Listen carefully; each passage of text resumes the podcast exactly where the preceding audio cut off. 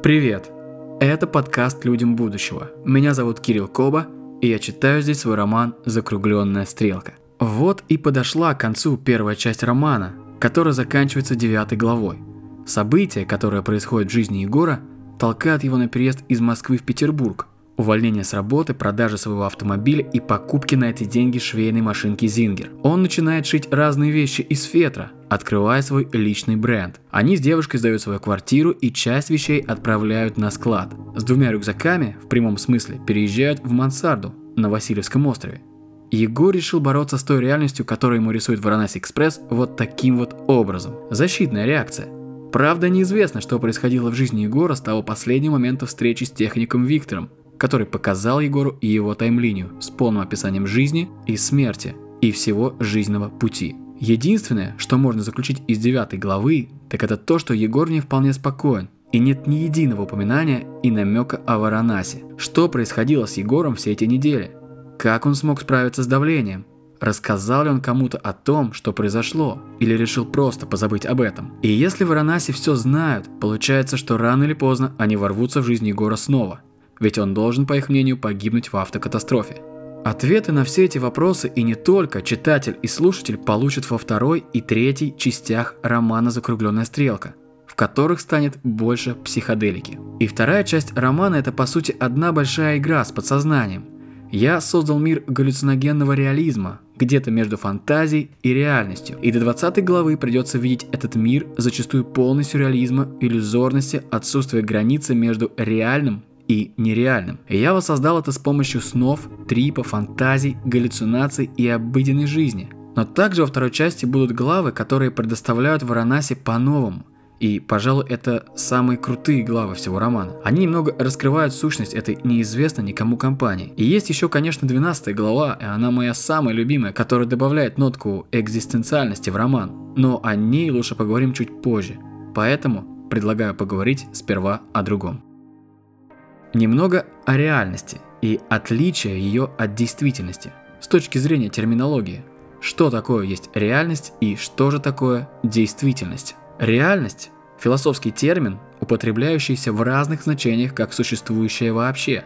Объективно явленный мир – фрагмент универсума, мир как единое составляющий предметную область соответствующей науке, объективно соответствующие явления, факты, то есть существующие действительно, различают объективную материальную реальность и субъективную явление сознания. Субъективная реальность философии диалектического материализма – реальность идеального, то есть содержание мысленных процессов. Предоставление о субъективной реальности возникло на основе ленинского определения материи как объективной реальности – да, да, того самого, Ленина. Объективная реальность же – это мир, существующий независимо от субъекта, человека и его сознания. Представление о мире как о внешней окружающей реальности, не зависящей от позиции, понимания и восприятия субъекта. В подобном смысле даже иллюзии являются реальностью для конкретной психики – в случае, если мы рассматриваем их как закономерное продолжение психических состояний личности и суммы внешних влияний. Такие иллюзии могут быть даже отражены в истории психической болезни или быть объектом научных опытов.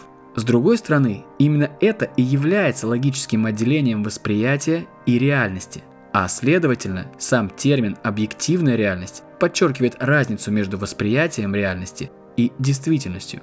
Действительность осуществленная реальность во всей своей совокупности, реальность не только вещей, но и овеществленных идей, целей, идеалов, общественных институтов, общепринятого знания. В отличие от реальности, действительность включает в себя также все идеальное, которое приняло вещественный материальный характер в виде различных продуктов человеческой деятельности, мира техники, общепринятого знания, морали, государства, права. Понятие действительности противоположно не понятиям иллюзия, фантазия, которые также могут быть осуществлены, а понятию возможность. Все возможное может стать действительным.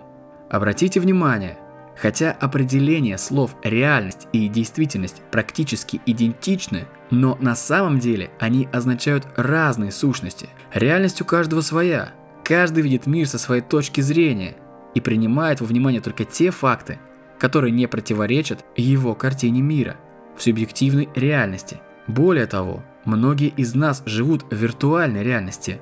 Многие считают, что весь мир – это симуляция.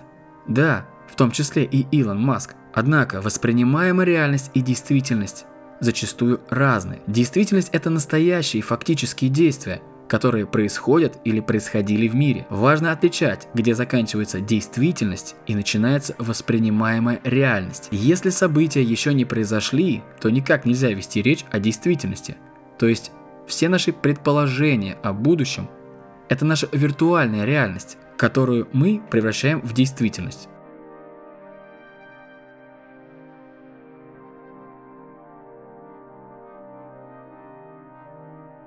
А на самом деле весь роман – это одно большое противоречие.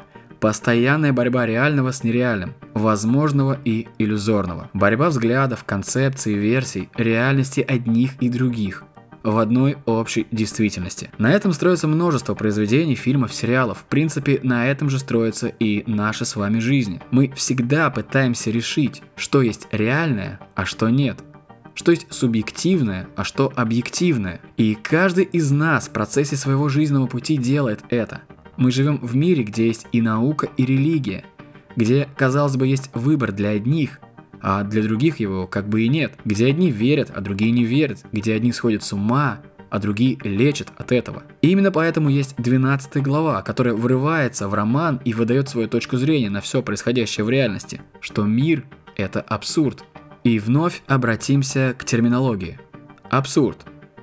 Нечто алогичное, нелепое, противоречащее здравому смыслу. Приведение чего-либо к абсурду, доведение до абсурда, означает доказать бессмысленность какого-либо положения тем, что логически развивая это положение, в итоге приходит к нелепости, которая явно вскрывает внутренние противоречия самого положения. Приведение к абсурду – весьма распространенный прием в спорах – в абсурдном выражении что-то утверждается и отрицается одновременно. Абсурдное выражение следует отличать от бессмысленного. Бессмысленное не истина и не ложно. Его просто не с чем соотнести в действительности, чтобы решить, соответствует оно ей или нет. Например, выражение «огонь горел, потому что гладиолус» совершенно бессмысленно. Абсурдное выражение является осмысленным и в силу своей внутренней противоречивости ложным, не соответствующим действительности. Например, сын бездетных родителей не бессмысленно, но абсурдно. Термин «родители» подразумевает наличие детей, а прилагательное «бездетный» подразумевает их отсутствие. В математике абсурд обозначает, что какой-то элемент не имеет никакого смысла в рамках данной теории, системы или поля, принципиально несовместимый с ними – Хотя элемент, который является абсурдом в данной системе, может иметь смысл в другой. Например, квадратный корень из отрицательного числа не имеет смысла в поле действительных чисел, но имеет смысл в поле комплексных чисел. Я думал, как вписать 12 главу так, чтобы ее можно было воспринимать нормально в контексте всего сюжета. И лучший способ поговорить об абсурде – это напоить Егора айоваска, галлюциногенным напитком, традиционно изготовляемый шаманами индейских племен бассейна Амазонки – и употребляемый местными жителями для общения с духами в целях получения практических знаний об окружающей природе и достижения организмом человека целительных способностей. Вот тут Егору и придет озарение, и все границы его сознания окончательно расшатаются. Учитывая недавние события, в которые втягивает его Варанаси Экспресс, говоря ему о его смерти, и задавая вопросы. В общем, интрига с реальным и нереальным сохранится до последней главы второй части. Я намеренно размазал все существующее в несуществующее и наоборот, дабы затронуть как можно больше философских тем, а также проявить интерес читателя к самому себе, к биологическому виду, к мирозданию и к мироустройству. Сейчас на подкасте будет небольшая недельная пауза, в которой выйдет первый эпизод из цикла «Я есть человек». А после я выпущу сразу две новых главы. Эти две главы будут составлять часовой эпизод, где Егор встретится с новым героем. Кстати, помните я говорил вам про Пашковского? Так вот, Платон, который путешественник из седьмой главы, является прототипом Лени Пашковского. Он рассказывает Егору о Филиппе.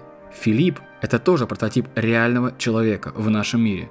Ильи Бондарева. Илья Бондарев – это тоже путешественник. Он режиссер документальных фильмов, обладатель своего одноименного канала на ютубе, который прославился своими путешествиями на товарных поездах по Бразилии, Мексике, США, России. Он в прямом смысле проехал полмира на товарниках и снимает документальные фильмы про хоба, про ученых и про людей. Я с ним встретился на днях, и мы поговорили об очень многом. В общем, моим первым гостем на подкасте станет Илья Бондарев. Увидимся скоро и не забывайте о подкасте «Людям будущего».